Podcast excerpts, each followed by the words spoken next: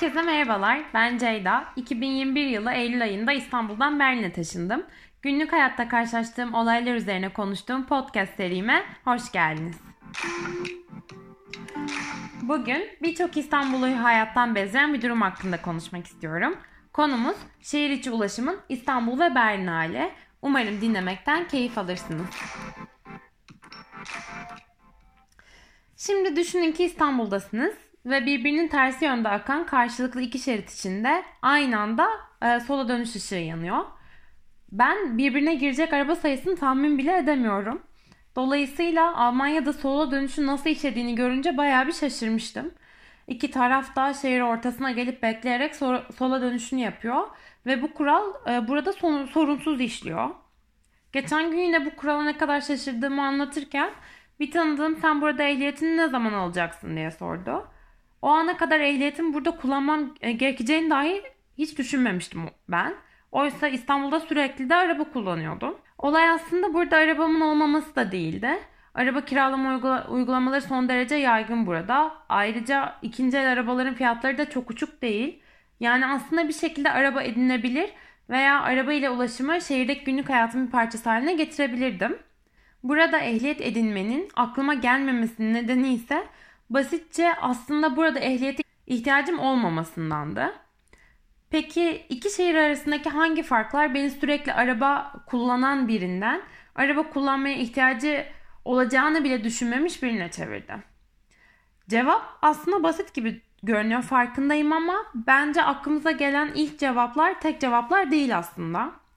Evet e, özellikle Berlin'e kıyaslayınca İstanbul'daki toplu taşıma ağı hiç gelişmiş değil. Bu yüzden de gitmek istediğin her yere toplu taşımayla gidemiyorsun her zaman. Otobüsler tabii çok daha fazla noktaya ulaş- ulaşıyor ama o da trafiğe gireceğiz demek. Aslında bir sebep daha var beni ve çevremdeki bir sürü kadın toplu taşımadan uzaklaştıran.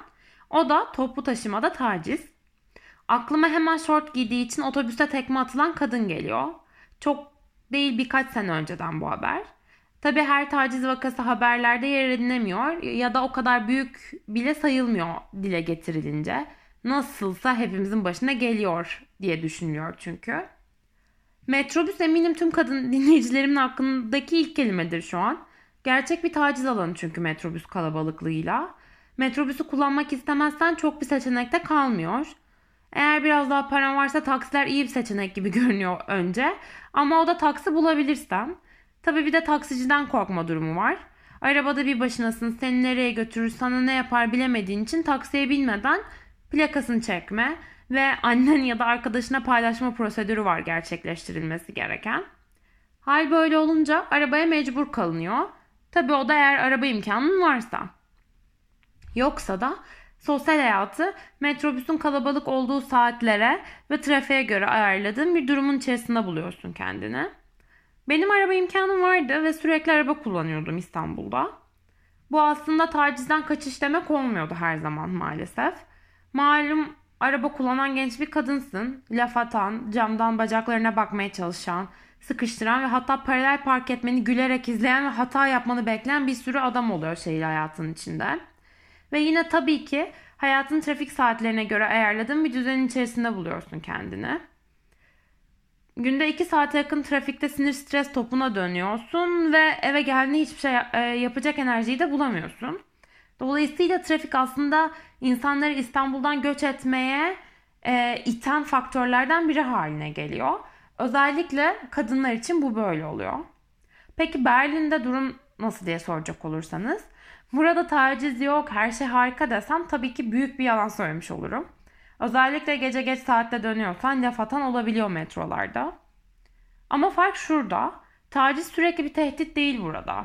Evet oluyor dediğim gibi ama bu İstanbul'dakinden çok daha az ve günlük hayatın bir parçası haline gelmiş değil. Ayrıca hem metro, tramvay, tren hatları çok daha gelişmiş olduğu için hem de bisiklet çok çok yaygın bir ulaşım aracı olarak kullanıldığı ve bisiklet yolları da olduğu için kişisel araca pek gerek kalmıyor Berlin'de. Bisiklet gerçekten çok yaygın burada bu arada. Hani 3-4 yaşındaki bebeklerden 80 yaşındaki insanlara her yaştan insanı bisiklet sürerken görmek mümkün yolda. Bisikletlerin kendine ait bir trafiği var. O yüzden tehlikeli de değil asla bisikleti ulaşım aracı olarak kullanmak. Hal böyle olunca bir yerden başka bir yere gitmek külfet haline gelmiyor şehir içerisinde. Hani müziğini kulağına takarak rahat rahat gidebiliyor insan. O zaman da ne sosyal hayatı etkileniyor ne ulaşım kadınların şehir hayatındaki varlığını engel teşkil etmiş oluyor. Sonuç olarak söyleyebilirim ki burada şehir içi ulaşım İstanbul'a kıyasla çok daha kolay ve zahmetsiz işliyor. Benim bugün söylemek istediklerim bu kadar. Dinlediğiniz için çok teşekkür ederim. Umarım keyif almışsınızdır. Takipte kalın.